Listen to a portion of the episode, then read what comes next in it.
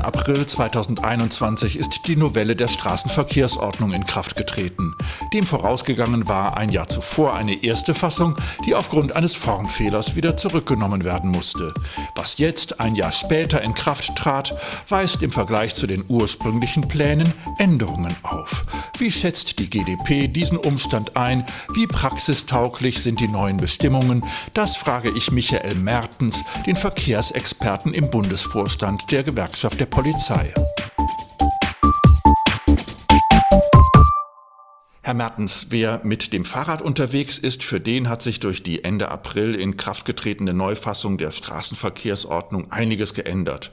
So müssen Autos beim Überholen jetzt mindestens zwei Meter Abstand halten. Bislang war immer nur von einem ausreichenden Sicherheitsabstand die Rede. Es gibt auch eine ganze Reihe von neuen Verkehrszeichen zugunsten der Radfahrer. Wie schätzen Sie die Änderungen für die Radfahrerinnen und Radfahrer ein? Wenn ein Boom in Corona-Zeiten ungebremst ist, vielleicht sogar noch gestiegen ist, dann ist es das Fahrradfahren.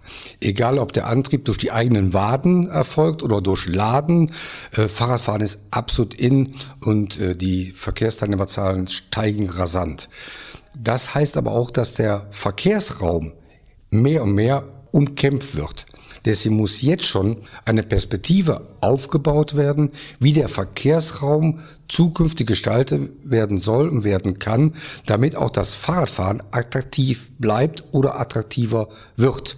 Was die Vorschriften betrifft, so darf man durchaus von einem guten Vorschlag sprechen, der auch die Fahrradfahrenden weiter schützt. Ich möchte einen kurzen Werbeblock für den Helm, den Fahrradhelm machen.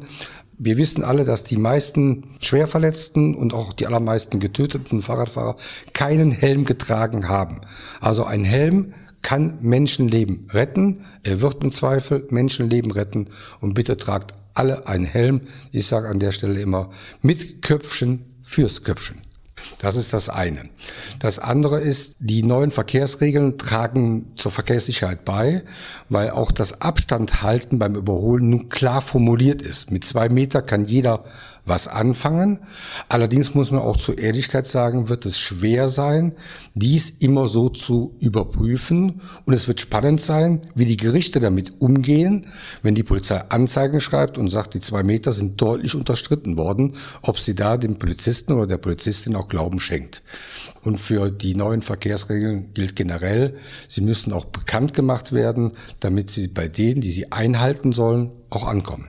Die Vorgängerfassung der Straßenverkehrsordnung war ja nach einem Formfehler zurückgenommen worden und wurde dann neu über die Änderungen verhandelt. Und das hat ein ganzes Jahr gedauert bis zur Neufassung, die im April zweitausendeinundzwanzig dann ausgehandelt wurde. Ist die wirklich aus Ihrer Sicht ein Riesendurchbruch und ein fairer Kompromiss, wie der Bundesverkehrsminister Andreas Scheuer sagt? Ja, die Bewertung dieses Kompromisses ist der, liegt immer im Auge des Betrachters.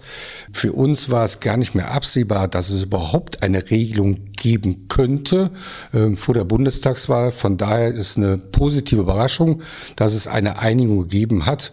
Und der Gewinner bei dieser Einigung ist auf jeden Fall die Verkehrssicherheit und die Rechtssicherheit für die Polizei bei ihrem Einschreiten, für die Ordnungsbehörden, äh, die Bußgeldstellen bei der Bearbeitung dieser Vorgänge. Und von daher ist das erst einmal ein Gewinn, dass es eine Einigung gegeben hat.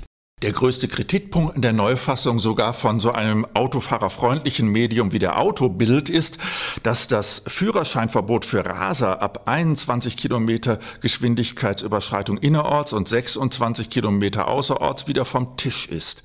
Wie wichtig ist dieser Punkt aus Ihrer Sicht? Es gab ein kurzes Zeitfenster, wo die Menschen wussten, dass es ein Fahrverbot relativ schnell geben kann.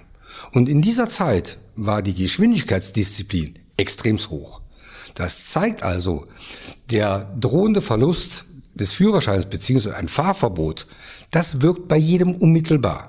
Sie haben es eben schon angesprochen, viele Bußgelder wurden jetzt erhöht. Ein Beispiel, wer auf der Autobahn oder auf der Schnellstraße keine Rettungsgasse bildet, der muss zweihundert Euro bezahlen. Und wer ja sogar im Windschatten eines Rettungswagens oder alleine durch eine Rettungsgasse fährt, nur um schneller voranzukommen, muss sogar dreihundertzwanzig Euro bezahlen. Sind diese massiven Bußgelder aus Ihrer Sicht gerechtfertigt? Fangen wir von hinten an, dreihundertzwanzig Euro. Wer im Windschatten eines Rettungsfahrzeuges oder der Polizei fährt, das ist noch fast zu wenig, weil so ein Vorgang ist an Dreistigkeit nicht zu überbieten. Und man muss fast über die charakteristische Eignung eines solchen äh, Pkw-Führers nachdenken, wer sowas macht. Ansonsten sind die erhöhten Bußgelder schon angemessen. Bußgelder haben immer einen abschreckenden Charakter und Wirkung, und oftmals wird das Parken in zweiter Reihe als Bagatelle angesehen, ist es aber nicht, weil gerade hier können schwere Unfälle passieren, weil Fußgänger, Radfahrer ausweichen müssen, weil Pkw-Fahrer in den Gegenverkehr fahren müssen, und von daher ist Parken in der zweiten Reihe keine Bagatelle. Bei Vielfahrern sind ja Apps auf Smartphones und Navigationsgeräten sehr, sehr beliebt, die auf Blitzer aufmerksam machen oder vor Radarmessungen warnen. Wenn ich das richtig gelesen habe, sind die jetzt generell verboten. Ist das eine gute Entscheidung? Bei dem Thema muss ich schon seit Jahren immer schmunzeln. Das erste Mal, als das aufkam, waren die sogenannten kleinen privaten Radiosender, die dann in ihren Nachrichten die Radarstellen verraten haben. Da gab es auch einen großen Aufschrei bei der Polizei. Ich habe das immer ein bisschen gelassener gesehen. Jede Warnung bedeutet, dass auch auf die Verkehrssituation langsam, vernünftig, angemessen zu fahren hingewiesen wurde. Es geht ja bei diesen Verkehrsgeschwindigkeitsüberprüfungen und Überwachungen nicht darum, Geld zu kassieren, sondern Gefahren zu entschärfen. Und wenn solche Apps dazu beitragen, dann kann man das auch als Vorteil sehen. Was man aber anbringen muss, sind zwei Sachen. Es gibt ja nun nicht die stationären Geschwindigkeitsüberwachungen, sondern auch die mobilen.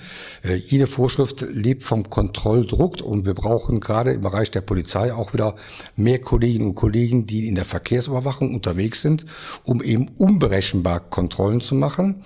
Und das Zweite ist, wir haben da lange gefordert, dass es das gibt. Nun hat Niedersachsen es uns vorgemacht, dass es möglich ist. Section Control ist auch so ein Zauberwort, wo nicht punktuell überwacht wird, sondern über eine lange Strecke, die Geschwindigkeit überwacht wird, und das ist auch ein Vorteil, den man in anderen Bundesländern auch durchaus in Anspruch nehmen könnte. Vielen Dank, Herr Mertens. Ich habe mich mit Michael Mertens, dem Verkehrsexperten im Bundesvorstand der Gewerkschaft der Polizei, über die neue Straßenverkehrsordnung unterhalten, die seit April dieses Jahres gilt. Bis zum nächsten Podcast.